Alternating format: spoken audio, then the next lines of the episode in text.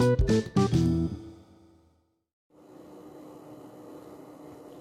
hai hai. Welcome to Share It. Kali ini sih aku bakal bahas tentang Self love isn't selfish. It's important. Kebanyakan dari orang salah memahami arti quotes itu Sehingga berpendapat banyak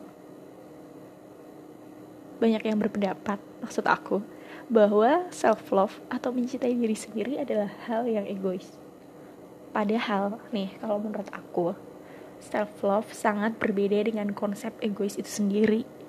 Self love atau mencintai diri sendiri kan artinya kita menerima dan menghargai semua hal yang terkait dengan diri kita sendiri, baik fisik, pikiran, dan hati pastinya. Sedangkan egoisme atau egois merupakan sikap atau tindakan di mana kita mementingkan kepentingan diri sendiri tanpa memikirkan orang lain, sikap atau tindakan tersebut merugikan orang lain. Manusia memang terlahir tidak pernah puas dengan apa pun yang ia dapat sih. Termasuk aku juga kayak gitu.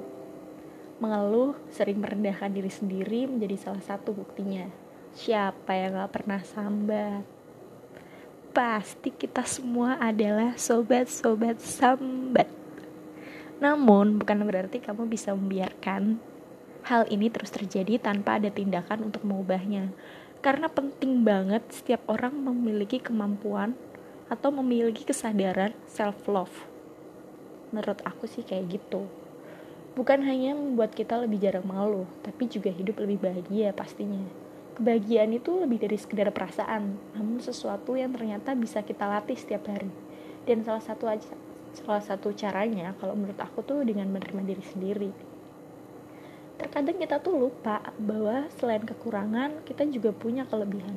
Kita kurang memperhatikan diri sendiri dan terlalu fokus dengan pandangan orang lain yang membuat kita tuh tidak puas dengan diri sendiri dan lupa bahwa ada hal yang dinamakan self improvement yang dapat membuat kita menjadi lebih baik lagi. Self improvement itu sendiri tidak akan dapat terwujud jika kita tidak menerapkan self love dalam diri kita. Uh, tentang self improvement aku akan share it di next podcast secara lebih detailnya sih. Semoga ya. And then, menurut aku ada banyak cara untuk mencintai diri sendiri. Seperti belajar untuk memaafkan diri sendiri dan merelakan apa yang telah terjadi di masa lalu karena apa yang terjadi di masa lalu tidaklah dapat diubah. Kayak ya udah jadiin pengalaman. Ya udah udah terjadi. Toh mau apa? Ya kan? Jadi kalau aku tuh menjadikan kesalahan atau kegagalan di masa lalu sebagai bahan pembelajaran untuk berubah menjadi pribadi yang lebih baik. Selain itu kita juga sering mendengar istilah me time atau bagi uh, banyak orang tuh banyak yang bilang aduh gue pengen sendiri dulu gue butuh waktu sendiri kalau misal lagi ada problem problematika dalam hidup gitu.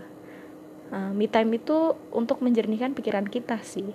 Pentingnya memaafkan diri sendiri itu aku udah pernah share di podcast yang sebelumnya. Kalian bisa dengerin juga. Uh, next mencintai diri sendiri tuh bisa dengan memberikan ruang untuk mengekspresikan diri terhadap apa yang selama ini dipendam loh kita tidak pernah kita tidak perlu membeli barang mahal atau makan makanan mewah sebagai bentuk bahwa kita mencintai diri sendiri. Tapi kalau yang aku tahu dan aku ambil dari diri aku sendiri, self love itu dapat diwujudkan dengan sederhana, seperti melakukan hal-hal yang kita sukai atau kita gemari sesuai dengan kemampuan kita atau passion lah kalau kata kebanyakan umat.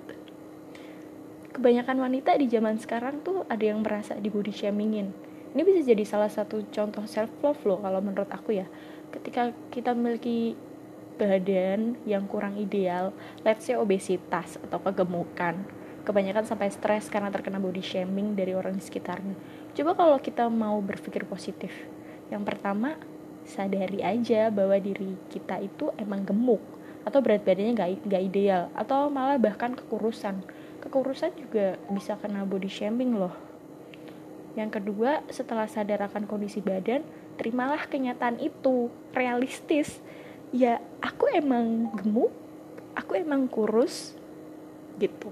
Self love bukan sekedar sadar dan menerima kalau kita terlalu kurus atau agak gemuk tapi lebih ke setelah sadar dan menerima cintailah dirimu dan ini poin utamanya.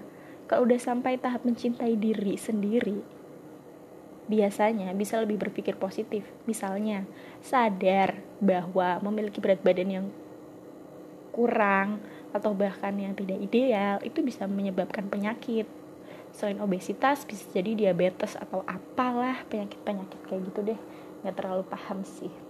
Jadi mulai aja dengan uh, aku mau sehat dan aku pengen punya berat badan ideal caranya atur lifestyle gitu mulai perbaiki pola makan, mulai rajin olahraga. Tujuan utamanya ke mencintai diri sendiri. Bonusnya lebih sehat dan punya badan yang lebih ideal. Oke, uh, itu tadi tuh contoh menerima dan mencintai diri sendiri.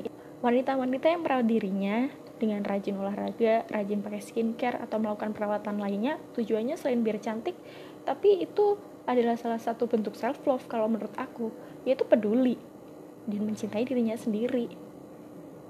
Cantik kan bukan buat uh, orang lain ya, tapi buat diri sendiri.